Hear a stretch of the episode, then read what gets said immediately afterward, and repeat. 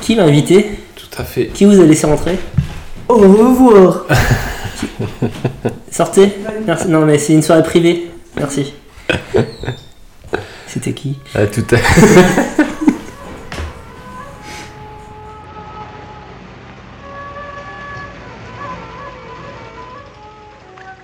Tu verras, comme c'est amusant de découper. Ah, Cinq agneaux innocents de présalé du Mont-Saint-Michel. Un bon cuisinier peut faire Ça, un c'est bon de la bonne viande. Bravo. La fête commence. Bonjour ou bonsoir si vous nous écoutez le soir et bon appétit si vous êtes à table. Vous écoutez La Grosse Bouffe. Bonjour Bertrand. Bonjour Thomas. Ça va? Ça va et toi? La pêche? Ouais, ça va. La Grosse Bouffe c'est quoi déjà? La grosse bouffe, c'est un podcast qu'il est bien à écouter. Voilà, ça c'est fait, notre contrat est rempli. Euh, pour cette émission 7 de la grosse bouffe, nous avons choisi un thème euh, vaguement d'actualité, euh, puisque nous célébrons les 160 ans euh, des relations diplomatiques entre la France et le Japon, et donc la thématique de ce mois-ci est le Japon. Si je te dis cuisine et Japon, qu'est-ce que ça t'évoque toi? Cuisine japonaise, bah moi ça m'évoque bah, le re- resto, je me fais des R guillemets japonais avec, avec des sushis. Oui voilà, sushi euh, avec euh, la soupe qui va bien, euh, la salade de choux, enfin le menu B12 quoi. D'accord. Donc bah, c'est une première approche, hein, comme on l'avait un petit peu expliqué dans les- notre émission précédente sur la cuisine et la diplomatie. C'est Mhm. une porte d'entrée vers une culture, même si c'est préparé par euh, des Cambodgiens ou des Chinois finalement. Exactement. Mm. Et donc euh, bah, les relations France-Japon, elles ont officiellement 160 ans cette année. Euh, tov. Réciproquement, nos deux pays euh, se sont inspirés culturellement. Il y a une sorte de fascination des deux côtés euh, du continent eurasiatique, euh, la France pour le Japon, le Japon pour la France. Les impressionnistes étaient un petit peu fascinés par les storms japonaises. Le Japon nous a envoyé Fujita, dont on fête les 50 ans de la mort avec une C'est qui, exposition. Fujita Non, Un peintre japonais qui a fini résident français, euh, dont tu peux admirer une chapelle euh, à Reims. Voilà, C'est vrai décorée tout à fait, sur la fin de sa vie. C'est dans le centre-ville? Euh, non, c'est à l'extérieur. C'est Ah, voilà. bon, bah, euh, la prochaine fois que tu, tu, tu, tu- voilà, que tu iras faire un tour dans dans les vignobles champenois, tu, tu pourras tenter une petite excursion. Je sais pas, faut prendre un bus et ce genre de truc. Ok, bon, je tenterai. Bref, en tout cas, euh, culturellement, il y a un intérêt et donc la culture, ça passe aussi par. La bouffe Et oui, mon pote. voilà. Et euh, s'il y a bien quelqu'un qui euh, c'est tout ça, c'est notre ami Jaco, Jaco Chirac, hein, euh, président français, fan de culture japonaise, Tout à fait, ouais. ouais, ouais. de sumo, de euh, Qui était le nom de son chien pardon? C'était le nom de son chien. Tout à fait, qui a effectué une- plus de plus d'une quarantaine de voyages là-bas sur son temps libre et aussi en tant que visite diplomatique. Et euh, fan de haïku par ailleurs, donc la poésie traditionnelle, une des poésies traditionnelles japonaises. Donc pour toutes ces raisons, on va parler du Japon aujourd'hui. Et donc euh, tu m'as parlé vite fait euh, des sushis euh, Mhm. qui, qui sont toi ta connaissance de la cuisine japonaise, mais il y a ça t'évoque rien d'autre la cuisine japonaise autrement? La cuisine japonaise, t'as t'as les ramen Mhm. aussi. Les ramen, donc c'est quoi? C'est c'est des- des- une soupe de nouilles, Tout à si fait. je dis pas de conneries. C'est à peu près ça. Euh, et je crois que c'est à peu près tout ce que je connais de la cuisine japonaise. Bon bah écoute, Ce que je euh, connaissais avant de préparer un petit peu l'émission. Écoute, on va, on va s'écouter un son euh, de Madame Kuroda, qui est la propriétaire euh, de l'épicerie Workshop IC, qui euh, va nous en dire un petit peu plus justement sur euh, ce que c'est la cuisine japonaise en général. Cette cuisine minimaliste. D'accord. Ouais. On a enlevé beaucoup de choses. Cuisine française, c'est, c'est un ajouté plusieurs étapes différentes. Mais oh, cuisine japonaise, c'est tout est enlevé et, et on a euh, comment dire, euh, le- il faut penser le matière première Mhm. d'abord. Ouais. C'est la base de euh, la cuisine japonaise. Chaque saison différente. Par exemple, le saumon grillé avec euh, macération de miso. Par exemple, c'est c'est un plat très simple mais typ- typiquement japonais. D'accord, très Mm. Avec un bol de riz et soupe miso et petit petit plat euh, de légumes. D'accord. Donc, euh, merci Madame Kuroda. Euh, dans cet extrait, elle nous donne déjà euh, un petit aperçu de ce que c'est que la cuisine euh, japonaise du quotidien, euh, la cuisine japonaise en général, ce que les Japonais appellent washoku, donc euh, pour distinguer de la cuisine qui n'est pas japonaise, qui porte un autre nom que je ne connais pas. Et donc, euh, sur le- la dernière partie de, de- de l'extrait qu'on a passé, euh, elle parle euh, bah, de, de plats du quotidien, donc du saumon mariné avec un bol de riz et quelques accompagnants. Et cette structure, ce set, c'est un des fondements de la cuisine japonaise. Ok. Et surtout, ce fondement se construit essentiellement autour du riz, D'accord. du bol de riz qui euh, va invariablement euh, accompagner euh, la plupart des repas japonais, quand bien même les Japonais consomment de moins en moins de riz. C'est tragique, mais c'est le cas. Et tout, euh, toute classe sociale confondue. Toute classe sociale confondue. Euh, historiquement, le riz, il est arrivé au Japon, enfin, on a commencé la culture du riz euh, il y a à peu près 6000 ans. Donc, à un moment qu'on appelle l'ère Jomon, donc oui, ça remonte un petit peu, hein, mine de rien. Et c'est une culture qui vient euh, du continent, donc de la péninsule coréenne et euh, du nord de la Chine où euh, il y avait déjà des- une riziculture. La culture du riz a permis la mise en place de ce qu'on a appelé euh, plus tard les royaumes rizicoles, notamment euh, de Yamato qui correspond à l'Antiquité tardive et au début du Moyen Âge chez nous, si tu veux. Et donc, euh, parce qu'il y avait de grands propriétaires terriens qui euh, possédaient les terres rizicoles, qu'ils organisaient la culture du riz, ils ont accédé au- à un statut de pouvoir, tout simplement, et à un pouvoir politique. Donc c'est pour ça qu'aujourd'hui encore, euh, le riz est un élément fondamental, ne, ne serait-ce que du, du- du repas, mais encore plus de la culture, de ce qui fait l'être japonais, en fait. Donc tu as deux termes pour euh, désigner le riz en japonais. Tu as le riz euh, dans la nature, qu'on appelle le kome, Mhm. donc euh, au Japon, c'est, ça va être euh, des riz de type euh, japonica, euh, qui est une des deux grandes, deux grandes variétés de riz qu'il y a en Asie, euh, avec euh, le riz indica type basmati qu'on peut trouver euh, ben, en Inde justement. Mhm. Donc le riz japonica, il va se caractériser par euh, un grain plus court, plus rond. C'est le riz à sushi concrètement. Et euh, je sais, merde, ça y est, c'est la panique. C'est. Ah ouais, le temps de te- euh, Ouais. que, euh, que tu retrouves tes esprits. Euh, Euh, tu parles de riz plus court, plus rond. Quelque chose à voir avec les, les variétés qu'on peut trouver en Italie pour le riz à risotto, etc. ça ressemble un petit peu. D'accord. Effectivement, même si le riz risotto va avoir, enfin les arborio et euh, Ouais. compagnie, on va avoir un taux d'amidon un peu plus élevé. D'accord, ok. Voilà. Donc il y, a, il y a eu des variations biologiques. J'imagine que ça vient d'une même souche à la base. Hmm, Et donc ce que je voulais dire, c'est que donc kome c'est le riz dans la nature, Ouais. et une fois qu'il est préparé, on va l'appeler gohan. Euh, donc il y a deux termes distincts pour euh, le riz avant le riz après. Ouais. Et gohan, ça va être aussi un terme qui va désigner le repas en général. Donc c'est pour montrer que euh, à quel point vraiment le, le riz a une, une position centrale dans le repas aujourd'hui au Japon. le mot riz préparé veut dire repas. Exactement. Ah ouais. C'est ça. Ouais. Comme si on utilisait pain, pain, baguette, euh, baguette tradition pour euh, désigner le déjeuner quoi. Oui, parce que c'est c'est un peu ça l'équivalent en fait. Oui. Enfin, chez nous, euh, le blé euh, est la base de notre alimentation, que ce soit à travers les pâtes ou le pain. Et, euh, et c'est pareil au C'est Japon. le, féculent de base. hein. Ouais, et c'est ça qui est la source de protéines euh, principale en fait. De protéines, je sais pas, enfin parce qu'il y a une très grande Enfin, consommation de, de, d'énergie, pain, quoi. euh, de, Ouais. de poissons et euh, de produits de la mer. Mais oui, oui, c'est c'est une source énergétique indéniable et euh, c'est Ouais. Aussi pour ça qu'il y a toute une culture qui a pu se créer autour de, de ça. Euh, Aujourd'hui, le Japon produit environ 11 millions de tonnes de riz par an. D'accord. C'est pas rien. Et euh, c'est une des rares denrées sur lesquelles ils sont euh, autosuffisants, puisque on estime que environ 5,5 millions de tonnes de riz sont consommées par, habit- par tous les Japonais chaque année. Attends, 5 millions et demi sur 11 millions? Ouais, donc la moitié. Ah ouais, mais ils font quoi du reste alors? Alors, euh, du reste, ils en exportent une partie, même si c'est pas du tout l'essentiel. Je pense qu'il y a toute une partie, euh, toute une partie qui est transformée, Mhm. donc euh, en farines diverses, éventuellement pour faire des boissons, dont on va certainement parler à un moment. C'est possible. voilà. Ce qu'il faut savoir, c'est que du fait de cette indépendance alimentaire, en tout cas sur le côté riz, ça a créé des petites frictions avec d'autres pays qui cherchent à exporter du riz vers le Japon, comme les États-Unis. Et tu as un petit conflit économique entre ces deux pays. euh, là-dessus. Bon, après, ils se retrouvent sur plein d'autres choses, euh, type export de voitures, tout ça.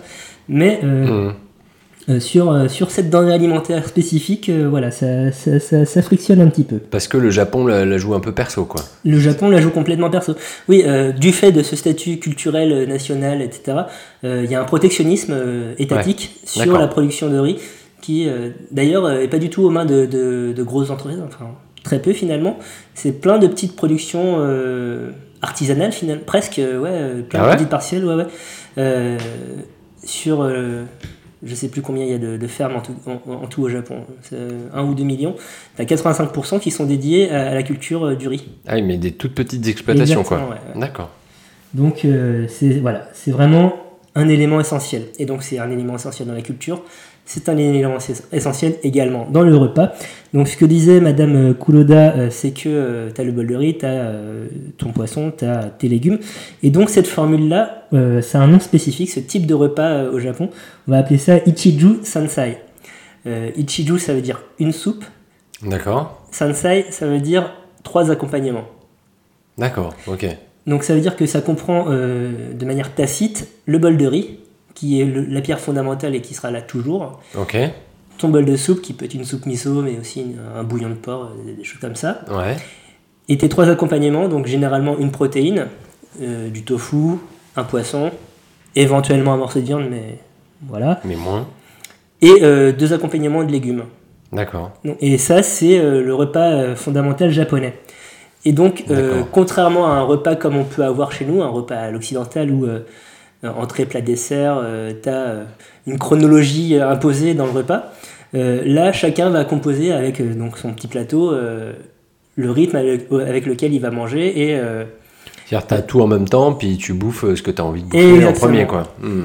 Et donc, je vais lire un petit passage de L'Empire des signes de notre ami euh, Roland Barthes, qui, comme tous les Babtous qui sont allés au Japon, a écrit un bouquin dessus, ou euh, écrit une entrée de blog. Donc là, en l'occurrence, c'était un bouquin. On est quand même un podcast qui lit du Roland Barthes. Et oui, t'es d'accord. Et donc, pas. dans l'entrée L'eau et le flocon, euh, Roland Barthes dit L'alimentation reste empreinte d'une sorte de travail ou de jeu qui porte moins sur la transformation de la matière première, objet propre de la cuisine, mais la, nourriture japonaise est peu cuisinée. Les aliments arrivent naturels sur la table, la seule opération qu'ils aient vraiment subie, c'est d'être découpés, que sur l'assemblage mouvant et comme inspiré d'éléments dont l'ordre du prélèvement n'est fi- fixé par aucun protocole. Donc euh, c'est toi qui, qui fais ton game. Vous pouvez alterner euh, une gorgée de soupe, une bouchée de riz, une pincée de légumes. Tout le faire de la nourriture étant dans la composition, en composant vos prises, vous faites vous-même ce que vous mangez. Le mets n'est plus un pro- produit réifié, utilise des mots, hein, dont la préparation est chez nous pudiquement éloignée dans le temps et l'espace. Repas élaboré à l'avance derrière la cloison d'une cuisine, pièce secrète où tout est permis, euh, pourvu que le produit n'en sorte que composé, orné, embaumé, fardé, blabla. D'où le caractère vivant, ce qui ne veut pas dire naturel, de cette nourriture qui semble, en toute saison, accomplie de vœux du poète. J'ouvre les guillemets. Oh Célébrer le printemps par des cuisines exquises. Qu'est-ce que nous dit Roland Barthes? Ben Déjà que c'est, un gros weeb, un gros fan de culture japonaise, et euh, que ben, derrière, effectivement, euh, le, le protocole qui peut exister dans certains pays euh, autour du repas, du processus du repas, euh, n'est- euh, est personnel en tout cas au Japon. C'est Ouais, vas- chacun fait son truc, quoi. Voilà, le, le seul. euh, Comme il le souhaite, il n'y a pas de code euh, qui régit ça. Exactement. Le seul type de repas auquel je pense qui est euh, beaucoup plus codifié avec une structure et une chronologie, Mhm. ça va être la, la haute cuisine japonaise qu'on appelle kaiseki, où c'est tout en petites portions.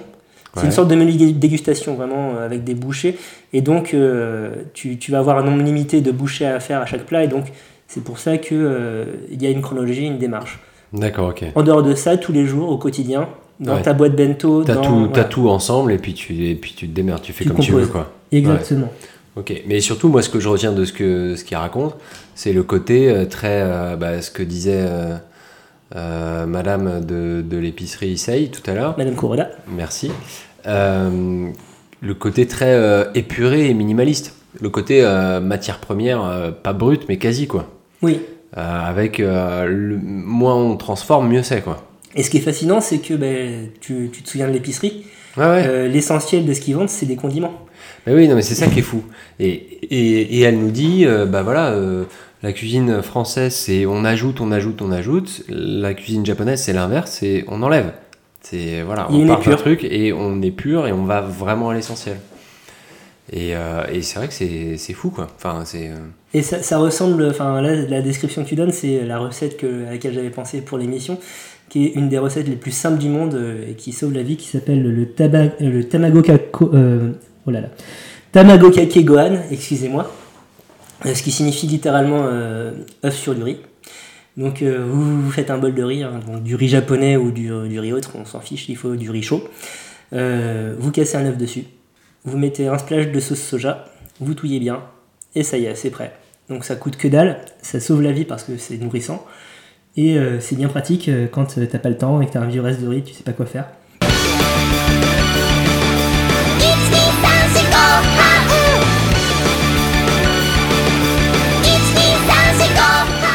C'est un vrai, littéral, enfin un plat que j'ai fait. euh, Quand tu dis ça sauve la vie, moi j'ai l'impression que c'est le, le kebab de fin de soirée quoi. C'est l'équivalent. Bah ouais, si, enfin si, si t'es juste chez. T'as juste envie de te caler euh, genre euh, en deux secondes. Tu fais ça Exactement, quoi. exactement.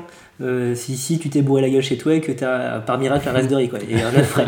Mais euh, ouais, enfin ça c'est un truc que j'ai fait des dizaines de fois quand j'étais étudiant et que je fais encore des fois quand j'ai pas le temps et que euh, je suis en rush.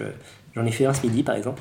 D'accord. Voilà, et donc euh, voilà, c'est encore un truc que tu arrives et tu peux le pimper en rajoutant euh, du sésame, euh, des œufs de saumon, des langues d'oursin si t'es euh, Rothschild. Oui, voilà, bon, enfin, là. voilà, c'est- voilà, une base sur laquelle tu peux construire pour le coup. Ouais, ouais d'accord. Mais voilà.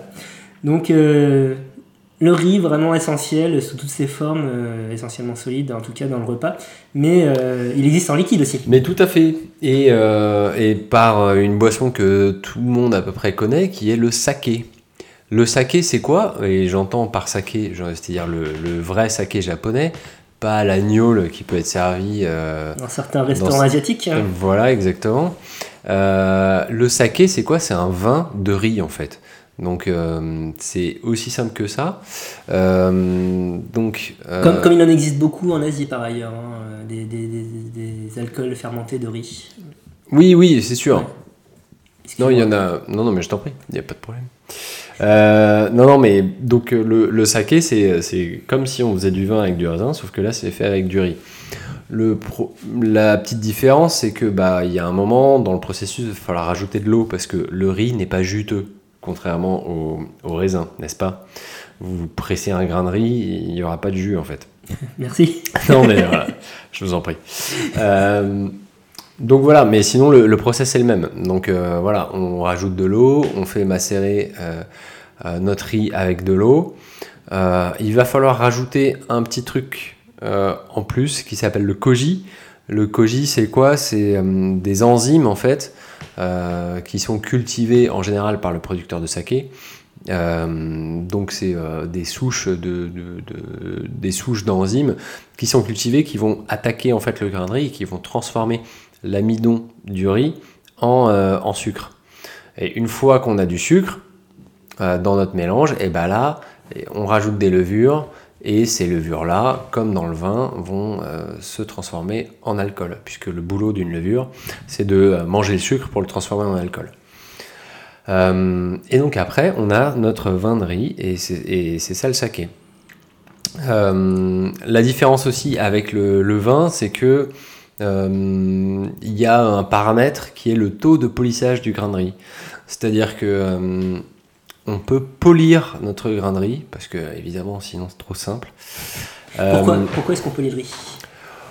On polit le riz pour avoir euh, plus de pureté et pour avoir euh, un, un goût plus fin, plus raffiné et avoir vraiment que le cœur du grain en fait. Donc du coup, il y a des taux de polissage plus ou moins élevés et plus le taux est élevé, euh, meilleur c'est. Enfin, sachant que si vous voyez marqué sur une étiquette de saké taux de polissage du grain de riz 60%, ça veut dire qu'il reste 60% du grain. Donc si c'est 20%, il ne reste plus que 20% du grain. Et donc là, ça veut dire- Donc enfin, plus le chiffre est bas, plus c'est élevé en fait. Ouais, voilà. Euh, plus, enfin voilà quoi. Oui, oui, c'est. Euh, donc du coup, euh, du coup voilà, c'est euh, c'est vraiment une boisson très particulière avec euh, qui, quand on a l'habitude de boire du vin, bah, ne ressemble à rien de connu.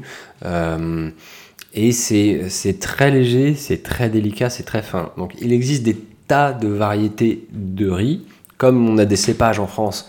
Petit rappel, un cépage c'est quoi? C'est la variété de raisin qui est utilisée. Comme pour les pommes ou les poires, hein, vous avez les Royal Ghana, les Granny Smith. Euh, bon, bah, pour le vin, vous avez du Merlot, du Cabernet Sauvignon. Et euh, pour le riz euh, à saké, bah, il y a aussi plein de variétés. Certaines plus ou moins nobles qui donnent des, des sakés de plus ou moins bonne qualité.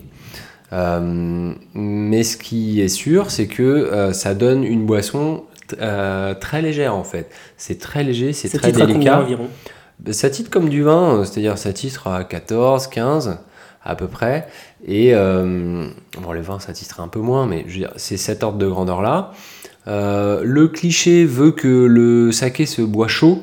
Alors en fait, pas toujours. Et euh, les sakés les plus modernes euh, se boivent en fait frais.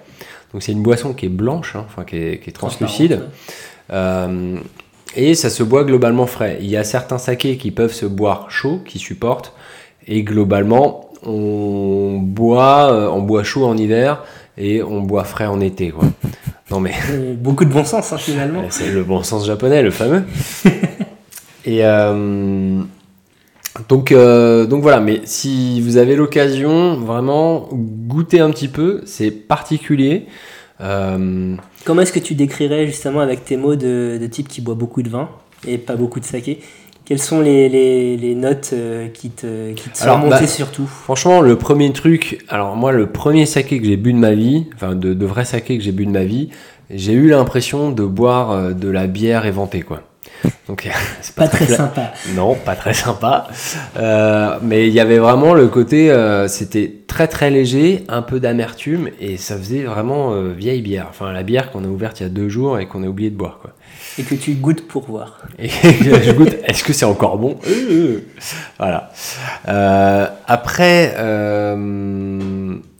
après j'en ai goûté d'autres, notamment grâce à Juliana de la Maison du Saké, qu'on le remercie, que l'on remercie, et qui a et qui nous a fait goûter des sakés plus particuliers et avec euh, donc on en a goûté deux, il y en avait un assez assez léger, assez frais et avec des notes euh, assez florales, euh, avec un peu fruité, un peu Fruits blancs.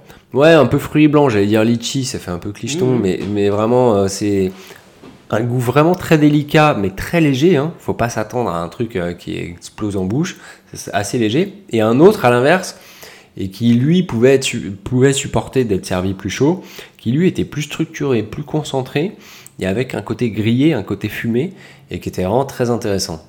Mais, euh, il, existe une infinie variété vraiment de, de, saké, que ce soit par le type de, riz qui est utilisé, que ce soit par euh, le temps de la macération, euh, le, temps d'infusion, etc. Donc il y a, tout autant de paramètres, voire plus, que, que pour faire du vin. Donc une infinie variété de saké. Donc, Donc, euh, donc, attends, il y, avait le vin, il y avait la bière, il y avait le whisky, maintenant il y a le saké. Dans, dans, dans, dans, euh, les connaissances en alcool euh, infinies et invraisemblables dans lesquelles tu peux passer une vie à, ah oui, à ah, apprendre et découvrir les choses. ah bah oui, c'est encore un, un autre monde quoi. Donc et effectivement, c'est infini. Donc oui, bon courage à tous. donc euh, donc ouais, c'est effectivement euh, c'est effectivement la boisson nationale au Japon, le saké, parce que justement c'est fait avec l'ingrédient national, le riz. Euh, cela dit, c'est pas la seule boisson qu'on boit au Japon. Euh, Bien sûr, le, une des boissons les plus populaires au Japon, c'est la bière, mais ça comme Mhm. partout dans le monde. Ouais. Hein, la bière, troisième boisson la plus bue au monde, Après, après l'eau et le thé. D'accord. Voilà. Euh, euh, Chez, chez, les, chez les un peu plus riches, il y a aussi un gros gros boom du whisky depuis euh, plusieurs décennies. bah, dont on entend beaucoup parler en France, si Oui, vous, si Parce vous que tu as une bien. résurgence du whisky japonais, enfin Ouais. sur les marchés occidentaux. Le whisky japonais fait euh, l'objet de beaucoup de spéculations, mais même avant, euh, enfin localement, euh, il y avait des, des marques internationales qui, qui se vendent d'ailleurs toujours très bien Ouais, ouais. dans l'archipel. Hmm.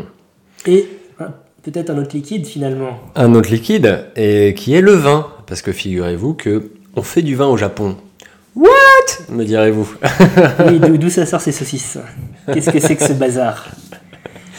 Et oui, non, mais en fait, on fait, euh, on fait du vin au Japon, euh, du vin de raisin, j'entends. Euh, et on en fait. En fait, c'est une vieille histoire. Le- la culture du raisin au Japon est arrivée au- à peu près au 7e, 7e 8e siècle. Euh, Comment Qui est arrivé euh, par la route de la soie. D'accord Euh, ça vient de Chine à la base. Et, et c'est arrivé en même temps que le bouddhisme. D'accord. Euh, et il y a une petite, petite histoire qui veut qu'il y a le. Euh, Il y a un moine euh, qui a fondé un, un monastère bouddhiste au pied du mont Fuji euh, qui, euh, qui a eu une vision du Bouddha médecin, dont j'ai oublié le nom. Euh, une Doc. gra- Doc. On l'appellera Doc, Bouddha Doc, euh, qui, euh, qui avait une grappe de raisin à la main. Et donc, euh, depuis, euh, le raisin a été cultivé au Japon pour, euh, comme médicament, avec, comme plante médicinale. Et c'était un raisin, un raisin de table, un raisin. On sait pas? C'était, bah non, mais c'était un raisin de table. Ouais. D'accord. Ouais, ouais. Ouais, donc à manger, quoi. Ouais, ouais, à manger, ouais, ouais. Euh, donc en fait, ce qui fait que le, le, voilà, le raisin, en fait, la culture du raisin euh, au Japon est assez traditionnelle puisqu'il y a un aspect religieux qui s'est bien inscrit dans la culture nationale. Euh, ensuite, les À quel jésuites. moment est-ce qu'on en a fait du jus fermenté? À quel moment on en a fait du pinard? Mais c'est grâce à nos amis catholiques. Toujours eux. On les salue. Big up à toi, Pontifex. Euh, donc euh, les euh, missionnaires jésuites qui sont arrivés au XVIe siècle euh, au Japon, les Euh, Portugais. voilà exactement, euh, qui sont arrivés avec le pinard dans leur besace, ne serait-ce que pour euh, communier le sang du Christ, tout ça, tout ça.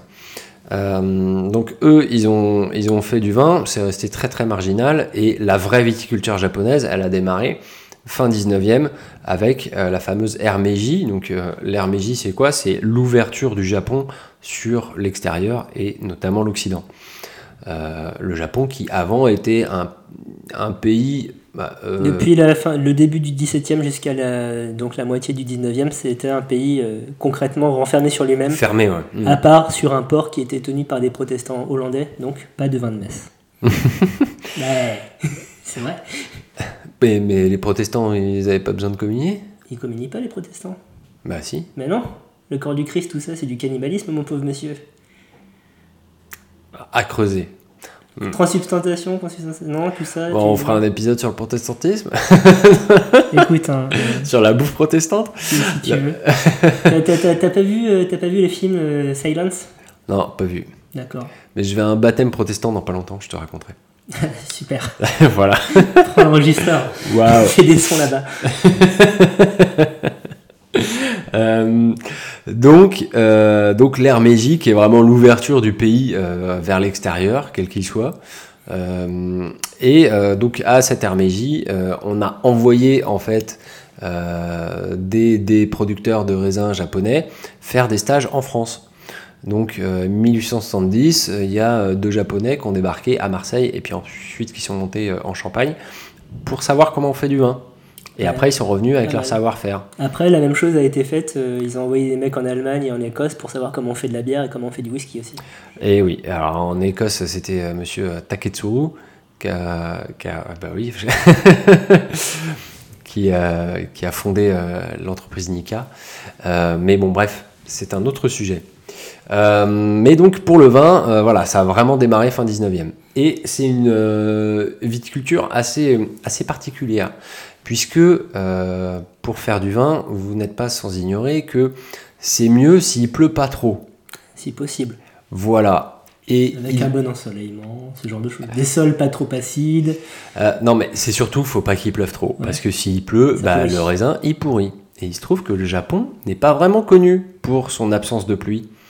Euh, dans la langue japonaise, il existe plus de 50 mots pour parler de la pluie. Ouais, mais est-ce que c'est comme l'Eskimo qui a 1000 mots pour parler de la neige, euh, genre. euh, Bah ouais, bah excuse-moi, mais je Mais trouve ça con- significatif. Non, mais c'est des constructions phonétiques, quoi. Genre, euh, neige molle, c'est on va juste mettre le mot mou après neige et comme ça, ça fait neige molle, quoi. Bref, excuse-moi, on part dans des, des con- considérations linguistiques pas très intéressantes. Ouais, mais tu me pètes mon truc, mais ça veut quand même dire. Bref, il pleut beaucoup au Japon. Ok? Ça- Tu préfères ça comme ça? Bah, on peut parler des typhons si tu veux. On peut parler de climat tropical et de saison des pluies Saras. On peut dire ça oui, oui, oui, tout à fait. Ok. Du coup, c'est problématique pour la culture du raisin parce qu'il a tendance à pourrir. Donc du coup, on a développé un mode de culture bien particulier et aussi un cépage bien particulier. Donc une variété typiquement japonaise Quelle qui s'appelle le roulement de tambour, le le koshu. Euh, le koshu qui est un cépage euh, blanc, voire gris en fait, qui est, qui est rose. Euh, mais bon, bref, Le mec a dit trois couleurs d'un- en l'espace de deux secondes, c'est ouf. C'est du vin blanc. Ok, alors, retenez ça, c'est du vin blanc. Et avec une peau assez épaisse et donc du coup qui résiste pas mal à la pluie. Euh, le truc c'est que c'est euh, c'est un cépage très très spécial euh, puisque déjà c'est un croisement de deux plantes, la Vitis vinifera et, la Vitis labrusca. C'est deux espèces en fait de vignes, sachant que la Vitis vinifera c'est l'espèce occidentale qui sert à faire du vin et la Vitis la lambrusca c'est l'ancêtre de ça, c'est-à-dire que c'est une liane en fait. Bon, la vigne est une liane d'une manière générale, mais disons que c'est un peu sa cousine rustique, sa cousine un peu attardée quoi. Euh, Ça, le mérite d'être clair en tout cas. Hein. donc euh, du coup c'est une espèce plus rustique et donc du coup qui va donner des vins euh, plus résistante, donc ça veut dire aussi. Alors, résistant, parce que c'est Mhm. c'est bon, il peut rien lui arriver, euh, mais pas forcément idéal pour faire un produit très très raffiné. Pas super fin, quoi. ouais. Voilà, pas très fin, donc avec une peau bien épaisse. Et donc le cochou, c'est un croisement de ces deux espèces-là. C'est une variété euh, hybride de, ces deux espèces-là. Euh, et euh, pour faire face au climat, on a un mode de culture très particulier. Dans la plupart des pays, des pays à climat tempéré, on a un mode de culture de la vigne vertical. C'est-à-dire qu'on plante des rangs tranquillement, et la vigne, on la fait pousser en hauteur et, et avec très peu d'épaisseur pour que ce soit des, des rangs bien nets. Et ça, c'est l'homme qui façonne ça. hein. Euh, Si tu laisses la vigne faire, ça part dans tous les sens. hein. C'est une liane. Euh, au Japon, ce qu'on fait, c'est que euh, on fait une culture en hauteur, en pergola, en, Ah, en treille. C'est suspendu. C'est suspendu. C'est-à-dire que on a un pied qui part du sol, qui va très très haut, à peu près à 1m70, 1m80. Et ensuite, on a mis des fils en hauteur euh, pour que ça fasse un petit toit. Et donc c'est littéralement la, la liane, quoi. Là, on est vraiment Ah dans ouais, la ligne on est vraiment dedans. D'accord. Euh, et ça fait, ça fait le petit toit. Et l'intérêt euh, de faire ça, c'est que en fait, les grappes du coup pendouillent et de facto, elles sont protégées de la pluie par les feuilles qui sont au-dessus. Et de deux, elles sont beaucoup mieux aérées, donc du coup, du coup, elles sèchent plus vite quand il a plu. Alors c'est marrant ce que tu Et dis. donc, elles pourrissent moins. C'est marrant ce que tu me dis parce que nous buvons du cochou actuellement. On va en parler un petit peu plus tard. Mais donc, euh, me- monsieur à Miami, euh, le producteur, euh, enfin le vi- viticulteur qui produit ce cochou-là, euh, protège ses- certaines de ses grappes avec des petits chapeaux. Et c'est ce que j'allais dire. Et effectivement, la plupart, et c'est trop mignon, je vous invite à aller à regarder, euh, taper cochou sur Google Images, c'est tellement choupi. Euh, puisque effectivement, les viticulteurs japonais, alors pas tous, mais la plupart, euh, mettent un espèce de petit, de chapeau de papier euh, au-dessus de chaque grappe. Donc vous imaginez le boulot, hein, c'est un truc de, ma boule. Au-dessus de chaque grappe pour protéger de la pluie. Donc ça montre un peu la rigueur du climat, hein, on va pas se mentir. Mais, mais surtout, voilà, ça évite que ça pourrisse sur pied, quoi. Concrètement, de toute façon, tu, dis, tu parles du climat, mais il n'y a, y a pas 36 régions, enfin c'est pas l'Italie, le Japon, il y a pas, chaque, Non. chaque province n'est pas euh, une région productrice. euh, Non, mais sont- c'est globalement euh, au pied du mont Fuji que se fait la majeure partie de, de la production. Après, il en existe aussi sur Hokkaido, donc euh, qui est vraiment à l'extrême nord du Japon. Ah ouais, Ouais, Ils il, arrivent y à a, faire pousser du raisin là-bas? Il y en a un peu. J'ai pas dit que c'était bon, mais il y en a. enfin, Des fois l'hiver il dure jusqu'en mai quoi, donc euh, c'est Ah. compliqué. Mm, Oui, ça peut être compliqué, mais il y en a un petit peu, et il y en a aussi à, Kyu- à Kyushu, qui est l'île la plus, la plus au sud du Japon, donc avec un climat un peu plus tropical. Plus chaud. Euh, donc, euh, donc voilà, mais la majeure partie, c'est vraiment au pied du mont Fuji. Mais sachant que euh, c'est euh, c'est- la plupart des, des viticulteurs japonais, c'est pour faire des raisins de table. ok? Mhm. Donc c'est vraiment du raisin à manger Qui peut coûter très cher par ailleurs. Et qui peut coûter très cher et on comprend vite pourquoi puisque s'il faut mettre un petit chapeau au-dessus de chaque grappe ça, ça Non, coûte des sous Voilà, juste pour, pour vous donner un ordre de grandeur euh, il y a euh, 30 000 hectares de plantés euh, c'est de raisins hein, pas que pour faire du vin Mhm. donc euh, raisins de En table et raisins de cuve en général 30 000 hectares euh, ce qui est assez peu pour vous donner un moyen de comparaison euh, le, le vignoble bordelais c'est 120 000 hectares donc c'est un quart du vignoble bordelais sur tout le pays euh, japonais. Enfin, sur tout le pays. Sur euh, tout l'archipel Tout, tout l'archipel, merci. Euh, Euh, pour une production de vin de 370 000 hectos, pour euh, hectolitres, donc c'est 100 litres. Euh, pour vous donner un ordre de grandeur aussi, à Bordeaux, c'est 6 millions. Ok, donc oui, Voilà. on est vraiment dans la cour des petits quoi. C'est vraiment petit, petit, petit. Euh, le koshu qu'on boit, c'est un koshu euh, Shimoi Wasaki euh, par la Diamond Winery, donc euh, dans le- la préfecture de, de, de- de Yamanashi, donc au pied du Fuji, comme tu dis. Toi qui n'en avais jamais bu avant, Ouais. qu'est-ce que ça t'évoque? Alors, bah, c'est un, un vin blanc assez, assez intéressant parce que effectivement, ça ressemble à rien de connu. Enfin, ça, ça ressemble à rien de connu. Ça ressemble à rien de ce que je connais. Et tu connais? Bah, je connais, euh, mais euh, je connais pas tout, la preuve. Euh, et c'est euh, et c'est un vin qui, qui est assez léger, avec des arômes assez délicats, assez fins, plutôt sur la fleur, plutôt sur le fruit blanc, et qui va être vraiment assez punché en fait par une manière de faire de ce viticulteur là qui fait ce qu'on appelle une macération pelliculaire. C'est quoi? C'est que normalement pour faire du vin blanc, on prend des raisins blancs, on les met dans un pressoir et on récupère que le jus. Et après, ça se transforme, le jus se transforme en vin. Euh, là, ce monsieur, il a euh, laissé le jus macérer avec la peau des grains de raisin. C'est un truc qu'on fait que pour le vin rouge normalement. Euh, donc là, il l'a fait pour le vin blanc, donc du coup, ça, ça a donné une jolie couleur dorée à son vin, mais surtout, ça a donné un peu plus de force, un peu plus de puissance à son vin et de la structure.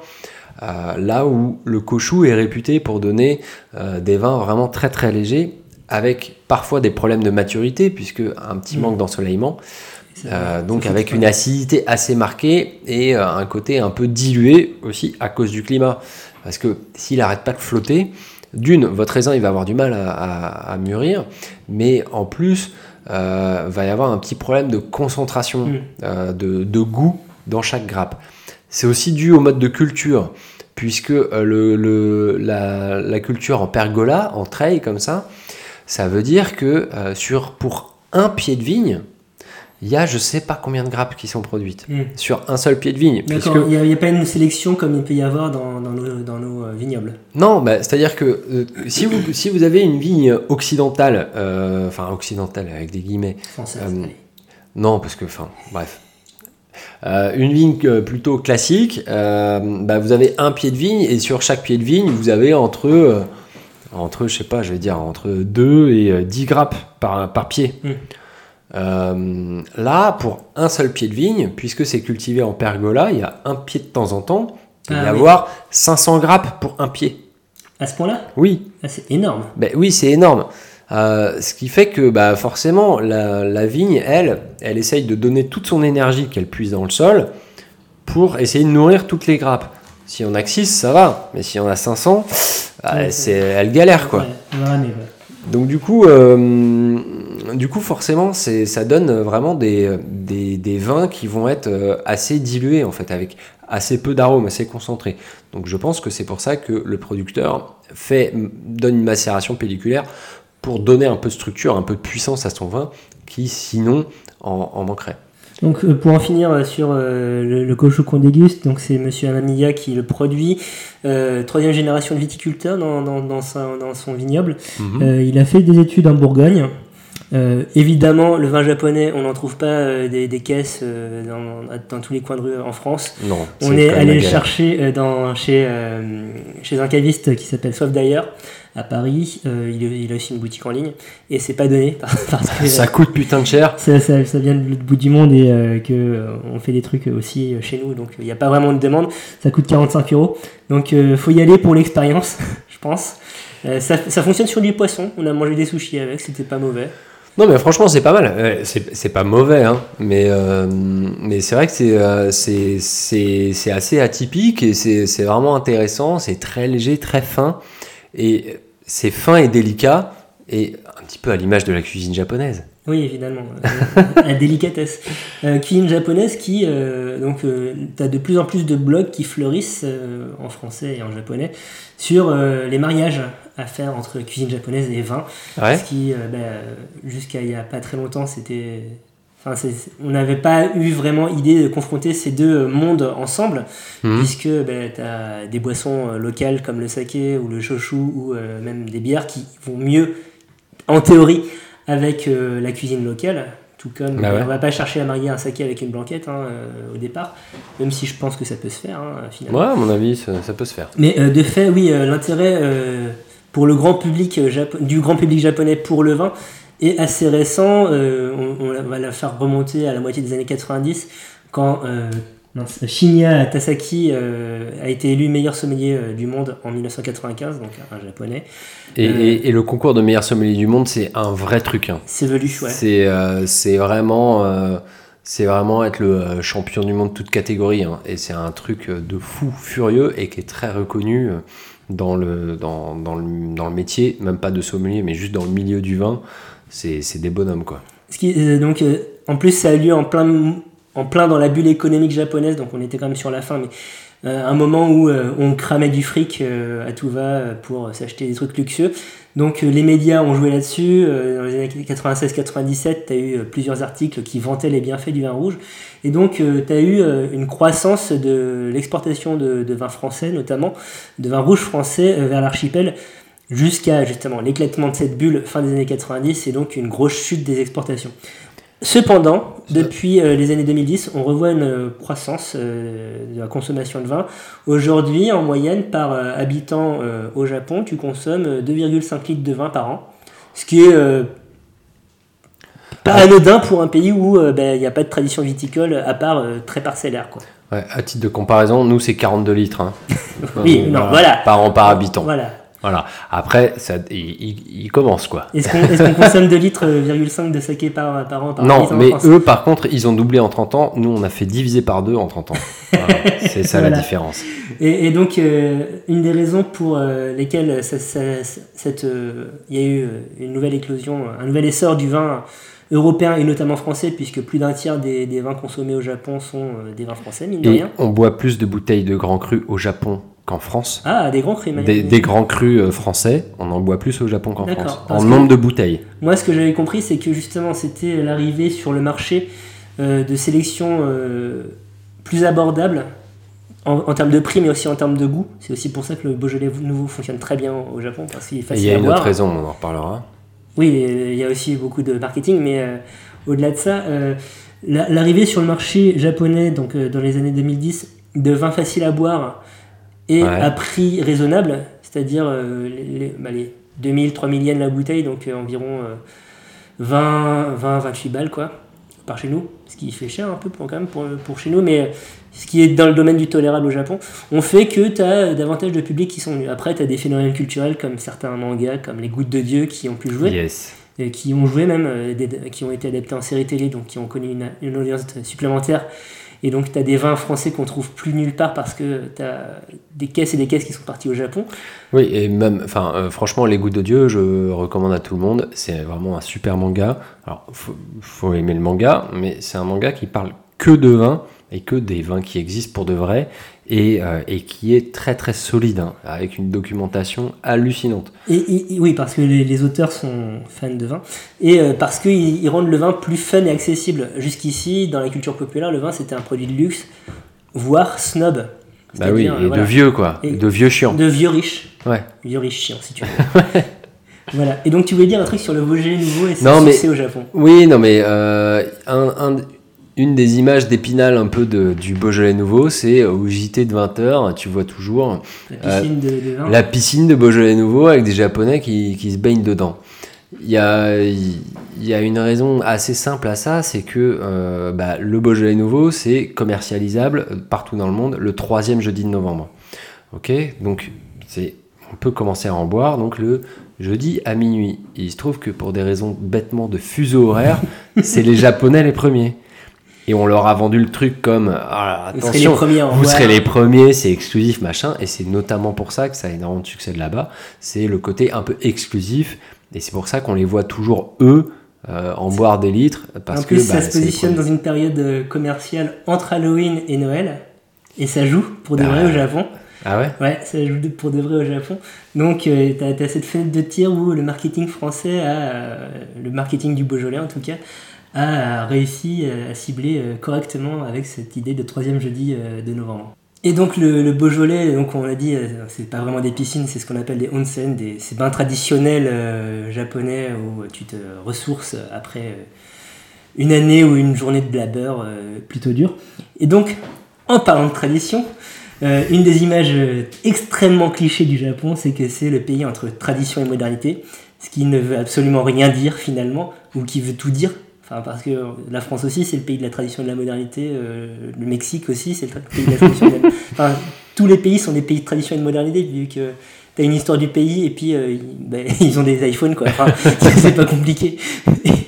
Donc, une des questions, euh, et cette, idée de tradition et de modernité, ressort aussi en cuisine, puisque euh, ben, on revient toujours à l'extrait euh, d'interview avec Madame Kuroda, mais il y a des traditions culinaires au Japon comme il y a des traditions culinaires en France, euh, en Italie, euh, dans les grands pays de gastronomie. Mais euh, est-ce que c'est mérité? C'est-à-dire que est-ce que ça a un sens de parler de tradition culinaire encore aujourd'hui? Qu'est-ce qui fait une tradition culinaire pour toi? Bah, c'est de l'histoire, c'est c'est d'avoir bah, une une identité, des plats phares, tu vois. Enfin, c'est pour moi une tradition culinaire, c'est euh, c'est soit euh, voilà, t'as un plat national ou t'as un- des plats historiques qui, qui, qui ont, qui ont eu une place dans, dans l'histoire du pays, euh, ou alors des manières de faire qui sont typiques de chez toi. Alors, du coup, qu'est-ce qui rentrerait dans la tradition culinaire japonaise pour toi? Dans, Bah, dans ta moi- petite connaissance de la cuisine japonaise. hein, je veux pas- Bah, ce qui, moi, je trouve contraste vachement avec la cuisine française, c'est tout ce qui est fermentation. Mhm. C'est-à-dire que euh, dès que tu parles avec des Japonais de cuisine japonaise, ils te parlent de fermentation. Ils te parlent de euh, sauce soja, euh, c'est du, du- de poisson fermenté, de trucs, des trucs qui n'existent pas du tout en France. bah, le fromage, À part le fromage. et le vin. Oui, non mais, non mais je veux dire vraiment, euh, t'as l'impression que il y y a beaucoup de préparations de base, que ce soit des condiments ou même des préparations de base, qui sont des trucs fermentés et que euh, et nous on fait pas fermenter de Donc on parle d'une technique, quoi, une technique traditionnelle, mais fondamentalement pas vraiment un plat. Non, bah non, pas vraiment un plat. Après, à part l'omniprésence du riz Ouais, et du poisson. ouais. Mais du fait que voilà, c'est une île quoi. Donc Ouais, euh, et- la mer est omniprésente. Oui, et surtout qu'on ne mangeait pas de viande, euh, ou très très très très très peu, avant il y a 150 ans, quoi, si tu veux. Tous les plats de viande euh, que on admire euh, aujourd'hui, notamment les ramen, et on en reviendra, on reviendra dessus aussi peut-être en, en fin d'émission, mais tous les plats à base de viande, donc les, les currys japonais, donc euh, déjà le curry, euh, pas du tout, bref, les, mais euh, les tonkatsu, donc les, es- les escalopes de porc pané, ce genre de choses, eh ben c'est- ça, ça a moins de deux siècles. Tu veux dire les brochettes bœuf fromage? Les brochettes, les brochettes de fromage. Non, la, la culture du poulet existait avant. Mais euh, tout, tout ce qui est à base de viande de porc et de bœuf, euh, donc euh, des plats qui sont assez connus pour qui a lu un petit peu de manga ou regardé un petit peu de dessin animé japonais, bah, c'est pas aussi traditionnel que ce que tu pourrais penser, quoi. c'est moins traditionnel que le pot-au-feu, ou et encore le pot-au-feu, est-ce qu'il y a une tradition du pot-au-feu? J'en sais rien. Mais de, de fait, la tradition, elle évolue tout le temps. C'est et donc, vouloir se, se figer dans des règles, c'est exactement le même débat que tu peux avoir sur la carbonara euh, avec ou sans crème fraîche. Enfin, voilà, on s'en fout. on s'en fout. Tant que c'est bon, c'est bon, quoi. Enfin, voilà. Et, et, euh, tant qu'on ne force pas à le bouffer, euh, si t'aimes pas. Enfin, de Ouais. fait, voilà. Donc, euh, si c'est une part de ton identité culturelle, ben, défends-la comme tu veux, mais impose pas aux autres ton truc, quoi. C'est comme Mais- ça que je vois les choses. Oh là là, mais t'es tellement ouvert sur le monde, mec. Mais euh, non, mais c'est c'est c'est intéressant parce que pour moi, c'est vrai que bah, les sushis ou, ou même les ramen euh, que, que je connais depuis un peu moins longtemps, Mhm. euh, pour moi, c'est des trucs vraiment traditionnels euh, japonais, quoi. Alors que, Mais- le, ra- alors que le ramen, c'est chinois. c'est le lamian, c'est la soupe de nouilles enfin, que tu trouves sur la façade pacifique de l'Asie, à commencer par la Chine. Et ça a été exporté au Japon pendant la période d'occupation, donc une période un peu sombre, euh, début du XXe siècle. Il y a des expats japonais qui étaient partis coloniser euh, euh, certains, territoires en Corée en Mandchourie, qui sont venus au pays avec leur petite recette de nouilles dans le bagage. Et évidemment, la recette après elle va évoluer pour devenir le ramen que tu connais au Japon. Mm. Mais la base, c'est la Chine. Pareil pour les gyoza. Enfin, Ouais, non, mais c'est comme les croissants français, quoi. Exactement. Enfin, c'est autrichien et, et aujourd'hui, c'est le symbole de la nation, quoi. Voilà, exactement. Ouais. Hmm. D'accord, ok. Bon, mais euh, donc Donc, ouais. Rien n'est figé. Euh, donc ouais, donc tradition et modernité. Mais pour moi, j'ai vraiment l'image euh, du, du Japon et, euh, et des Japonais comme euh, c'est peut-être un peu cliché, hein, tu vas me contredire euh, si Ou pas, ou pas, Euh, mais de d'une forte idée de tradition et notamment dans le, dans le, le côté savoir-faire avec le maître sushi qui a découpé du, du saumon pendant 50 ans de telle manière qu'il a gardé son même couteau, qui a fait pendant 50 ans, euh, 1000 fois par jour le même geste, pour au bout de 50 ans pouvoir dire sur son lit de mort ouais ça va je sais couper un saumon quoi. Ça, pour le coup, on est un, un peu dans le vrai. Euh, dans la pratique, euh, enfin ça, je pense que c'est un truc euh, profondément culturel, où la pratique de la répétition d'un geste, d'une technique, mais pas qu'en cuisine, hein, vraiment dans tous les champs, ça peut être dans le sport, dans l'artisanat, dans, dans, la, dans la décoration. Dans La le tatouage, ouais, j'ai vu des trucs sur les Dans le tatouages. tatouage, oui, dans, dans l'art floral, bref. La, la répétition va te mener à la perfection. Donc euh, je pense que tu as aussi un côté très spirituel. Je ne Ouais. saurais pas te dire quelle religion ou quel euh, mouvement spirituel euh, euh, c'est rattaché, mais en tout cas, tu as cette idée que, effectivement, euh, un maître sushi euh, ou un apprenti sushi, du jour au lendemain, il va pas devenir un, un- un apprenti ou un maître euh, soba, donc euh, les nouilles de sarrasin. Parce Mm. que c'est pas, c'est pas du tout les mêmes gestes, parce que ça voudrait dire qu'il a foutu en l'air euh, toute sa vie juste avant euh, pour passer complètement à autre chose. Enfin, c'est comme si t'entamais euh, un Ça n'existe pas les reconversions professionnelles quoi. Bah, difficilement. Difficilement. C'est comme si, euh, voilà, après une thèse euh, de sociaux, tu te dis, allez, je vais devenir avocat et euh, docteur en loi, quoi. Donc, tu, tu te rends, voilà, tu repars vraiment de, de zéro et tu es obligé de, de gravir tous les échelons. Donc, vraiment, oui, tu as, cette idée que la répétition en- entraîne la perfection. Et tu as un truc, tu as une anecdote un peu tragique. Je parlais des soba, pas, pour, pas de manière anecdotique. Donc, les soba, des nouilles de sarrasin.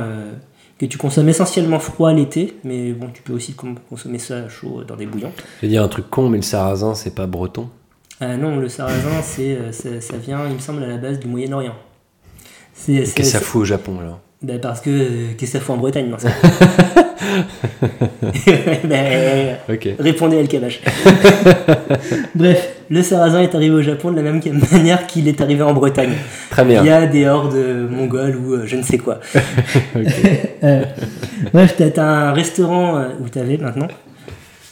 T'avais un restaurant de, de soba très connu à Tokyo qui s'appelait Maruka, je crois, qui était ouvert depuis 1903 Ouais. et qui a dû fermer ses portes en 2016 pour une raison très tragique, c'est que euh, le, la cin- le chef de la cinquième génération Ouais. avait contracté une allergie euh, au sarrasin.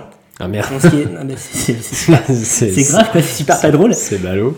et euh, que euh, il y avait un tel secret dans la pratique qu'il a, il a pas eu, il a, il pouvait pas transmettre son savoir sans manipuler, sans montrer euh, à ses apprentis.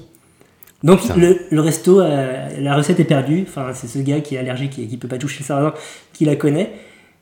Et, et voilà. Et voilà, et fin de l'histoire. Non, mais c'est c'est tragique. Putain, ouais, ouais, j'avoue. Et euh, dans le même ordre d'idée, bah, t'as un documentaire très connu qui s'appelle euh, Jiro Dream of Sushi sur euh, un, un restaurant de sushi 3 étoiles à Tokyo, Mhm. euh, donc tenu par un, un monsieur qui s'appelle Jiro, j'ai oublié son nom de famille. Et euh, à l'époque du docu, qui doit avoir 4 ou 5 ans maintenant, facile, euh, il a déjà 80 balais bien tassés, le monsieur. Ah oui. Euh, et euh, donc son, son second, quoi, si tu veux, c'est son fils, hein, son fils aîné. Et t'as une tension entre les deux parce que traditionnellement, dans la culture japonaise, tu lègues ton affaire quand tu, tu prends ta retraite et tu lègues ton affaire à, à- à ton, à ton aîné. Mhm. Sauf que le vieux, il veut pas partir à la retraite Mhm. et que lui, l'aîné ne peut pas ouvrir un restaurant propre parce qu'il est tenu de récupérer le restaurant de son père. D'accord, donc il Donc est coincé. il y a, ouais. voilà, il y a, il y a un rapport euh, un peu conflictuel, euh, une- Ouais. euh, voilà, une tension retenue, mais tu sens que c'est vraiment très difficile pour ce gars parce que derrière tu vois son petit frère qui a aussi suivi les enseignements de son père, mais qui lui pour le coup a son propre restaurant à côté quoi. Parce que lui, c'est pas l'aîné, donc il Voilà. a le droit. Exactement. Donc c'est un euh, voilà. Là on est vraiment dans la tradition un peu un peu dure. Euh, mais le Japon ce n'est pas que la tradition, c'est la modernité donc Eh oui, on l'a dit. tout ça. Euh, et euh, donc ce que m'ont dit des expats français euh, qui ont été installés longtemps au Japon, c'est que, en tout cas à Tokyo, la capitale japonaise a été très souvent en avance sur les grandes tendances gastronomiques, fooding en tout cas, Mhm. euh, que qu'on a pu connaître. Donc euh, ils ont eu la, la, la mode et la vague du burger avant nous. Ils ont eu euh, la mode et la vague euh, de la pizza italienne euh, comme, comme à, à Naples avant nous. Ils ont eu la mode du, du bagel avant nous.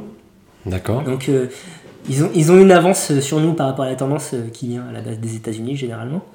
Euh, et donc aujourd'hui, les tendances, c'est euh, il y a une multitude de coffee shops qui ont ouvert euh, au Japon. D'accord. Tu vas avoir Tu veux dire de café où on boit du bon café voilà, des cafés, euh, donc la- l'extraction, euh, je sais pas comment, avec des cafés un peu plus acides, un peu plus fruités, machin. Ouais. Tout ça, des mélanges éthiopiens, euh, mes genoux. La manière de faire, tout ça, la Exactement. manière de servir le café. Voilà, avec la te- une technicité et des appareils spécifiques. Mhm. Donc, qui commence à arriver chez nous, hein, et, euh, de manière parcellaire, parce que Starbucks n'a pas encore construit de magasins dans tous les quartiers de France, donc ils ont encore de la marge. Euh, donc tu as ça, et tu as un autre truc, donc je sais pas si c'est un vrai phénomène ou si c'était juste euh, un épiphénomène pour le coup, euh, que j'avais lu il y, a, pas très longtemps, sur euh, une forme de street food qui consistait à, une sorte de, de beignet fourré euh, au curry, donc euh, la pâte, euh, enfin le ragoût de curry quoi si tu veux, donc euh, du poulet ou du porc cuit dans du curry, enfermé dans une pâte à beignet frit. Ok. Donc un voilà le truc le plus confort food du monde je pense. euh, peux j'avoue, hein. Et euh, ça avait l'air dingo. J'espère que ça va arriver un jour en France. J'espère que c'est un- une vraie tendance. Et j'espère que ça va arriver un jour en France parce que j'ai trop envie d'en manger. voilà. Euh, cri du cœur. un cri du cœur. Euh, on va boucler la boucle en, bah, en parlant des influences finalement, puisque on a commencé en évoquant l'influence que euh, les, les artistes d'estampes euh, japonaises ont pu avoir sur les impressionnistes. Aujourd'hui, euh, les, chefs, les chefs japonais s'inspirent toujours de techniques françaises. En fait, en France, on a, on a longtemps eu ce complexe de supériorité en, en cuisine. C'est, voilà. pas qu'en cuisine. Non, mais, mais surtout en cuisine, je pense Ouais, ouais, bien sûr. où euh, les chefs du monde entier venaient faire leur classe en France. Ouais, ouais, c'est vrai. Mhm. Et euh, là, depuis une dizaine d'années, avec des classements comme le, le classement mondial San Pellegrino, où tu t'as généralement pas de Français dans le top 5, euh, ben, ils sont un peu semés, les gars. Et donc, euh, ils, ils commencent à regarder ce qui se passe ailleurs, notamment au Japon. Et inversement, ben, tu as toujours eu des chefs japonais en, France, mais euh, de plus en plus qui commencent à se faire un nom, euh, ils, ils restent en France en fait. Et donc, euh, j'ai envie de citer quelques noms comme euh, ben, Taku Sekine, euh, qui est le chef du restaurant Dersu euh, à Paris, où euh, il réinvente euh, la cuisine de bistrot euh, avec un pairing cocktail, donc euh, des Ah ouais? associations May Cocktail, ouais. Euh, très très chouette restaurant pour ça. Euh, Atsushi Tanaka, euh, un, chef japonais qui était un peu triste de ne pas faire partie de la vingt- vingtaine de chefs étoilés japonais en France l'an dernier. Donc il est toujours pas étoilé le pauvre, mais il fait une cuisine très très inventive avec force utilisation de beurre noisette. Ou encore euh, Kei Kobayashi, deux étoiles, il me semble, aujourd'hui, donc avec son restaurant Kei, où lui aussi opère une fusion cuisine française, cuisine japonaise, ou cuisine française, technique japonaise, et, et vice-versa.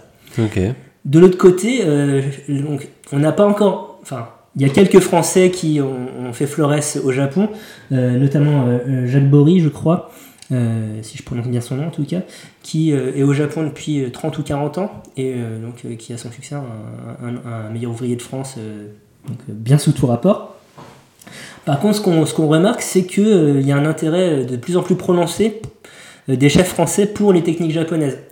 Je pense euh, à Alexandre Couillon, euh, donc euh, restaurant 2 étoiles La Marine à Noirmoutier, Mhm. qui donc ap- après sa première étoile et à partir du moment où ses finances allaient un petit peu mieux parce que y a- Une, ça- une étoile, ça fait du bien. voilà, ça a, non mais ça a longtemps été la merde, hein, Ouais. la reconnaissance. Bref, il a, il a commencé à voyager un peu autour du monde et il a passé un certain temps au Japon où il a appris une technique qu'on appelle l'ikejime, qui est une technique de mise à mort du poisson euh, qui consiste à tuer, euh, enfin à tuer, à anni- annihiler euh, son système nerveux pour que- qu'il n'y ait pas de toxines qui se libèrent au moment Ah. de la mort. Ah, Et donc, d'accord. Voilà. Donc technique typiquement japonaise qu'il utilise et comme quand tu as un des meilleurs restaurants de poissons d'Europe, eh ben, c'est toujours bien d'avoir cette technique sous le coude. Je pense aussi par exemple aux frères Trois Gros qui, euh, mine de rien, euh, ils ont beau dire que euh, leur saumon à l'oseille, euh, c'est euh, une recette qui, dont ils se sont inspirés en après un voyage à Saint-Jean-de-Luz. Tu peux pas avoir, tu peux pas ne pas avoir une technique japonaise derrière quand même. Le- la préparation euh, très très fine euh, du, du saumon, l'épure justement du, du plat euh, dans, dans sa simplicité quoi. C'est du saumon, de la crème de l'oseille. Là, on est vraiment dans, dans, dans la description ingrédients phares, quelques assaisonnements que nous donnait Madame Kuroda en début d'émission. Ouais. Mhm. Donc, il y a ce début de dialogue, enfin, qui a longtemps été un monologue ne l'est plus vraiment. Quoi. Il, y a, il y a un début d'échange entre euh, les deux pays, euh, enfin, les Français commencent à tendre l'oreille en tout cas à ce qui se passe, et euh, c'est plutôt intéressant. Donc, j'attends vraiment de voir ce que ça peut donner sur le, long sur le plus long terme, parce que là, on- allez, ça fait quoi? 10-15 ans qu'on s'y intéresse? Ducasse, il s'intéresse au Japon, mais est-ce qu'il a vraiment intégré des, des recettes, euh, des techniques? Il s'intéresse plus au marché japonais qu'au Japon? oui, c'est possible mais par exemple, on en parlait, je sais plus si c'était la dernière fois ou dans l'émission d'avant, mais l'omniprésence du yuzu, par exemple, euh, à un moment dans, dans Top Chef, Ouais, ouais. ça vient de quelque part, quoi. C'est et le yuzu, c'est un agrume indigène japonais. Ouais, ouais, non, c'est c'est sûr. Mais, euh, mais c'est vrai que tu, tu, tu sens que hum, plein, plein de gens s'en inspirent en France et que effectivement on est revenu un petit peu du de chauvinisme primaire pour essayer de, de euh, choper ce qui se fait bien ailleurs, ce qui se fait de bien ailleurs, pardon, et, euh, et notamment le côté, euh, le côté vraiment raffiné et délicat euh, de la cuisine japonaise, notamment dans les dressages aussi enfin, dans, dans les présentations des plats, on, on- voilà, il y y a quand même plus de légèreté, plus d'épure que euh, il y a 15 ans, il y a 20 ans. Je dis pas que c'est euh, que grâce au Japon, mais je pense que ça, fait, partie, beaucoup, ça fait oui. partie des influences. Ouais, Mm. Bon, eh bien, on a fait pas mal le tour, mine de rien. Ouais, hein. mais tout à fait. Bon, même si euh, je pense que euh, Bah oui, on a fait qu'effleurer Voilà. parce que bon, c'est une euh, culture avec une tradition ça. culinaire, tradition, et une modernité culinaire euh, qui, qui, qui date un petit peu maintenant. Donc, euh, sachant qu'il y a aussi euh, nombre de cuisines régionales, nombre de cuisines de saison qu'on n'a pas du tout le temps d'aborder parce que on a, on n'est qu'un petit podcast de mecs dans le 11e arrondissement de Paris. Tout à rappelons-le. fait. On n'a Euh, pas parlé whisky non plus, mais effectivement, euh, le whisky japonais est euh, aujourd'hui euh, euh, majeur sur le marché. Mm, mm, tout à fait. Euh, en tout cas, un pays à découvrir. On vous laissera quelques adresses euh, en description du podcast, donc euh, n'hésitez pas à taper dedans si, euh, si vous avez envie de goûter euh, à la cuisine japonaise. On essaiera de mettre des, des adresses que, pas, pas que à Paris. Euh, voilà. Euh, de quoi on parle la prochaine fois? Euh, la prochaine fois, euh, on va parler de euh, la starification. Star System Yes, le star system dans la Max, bouffe. Fun Radio Non, mais de, de la starification ouais, donc, dans la bouffe et dans, et dans le vin.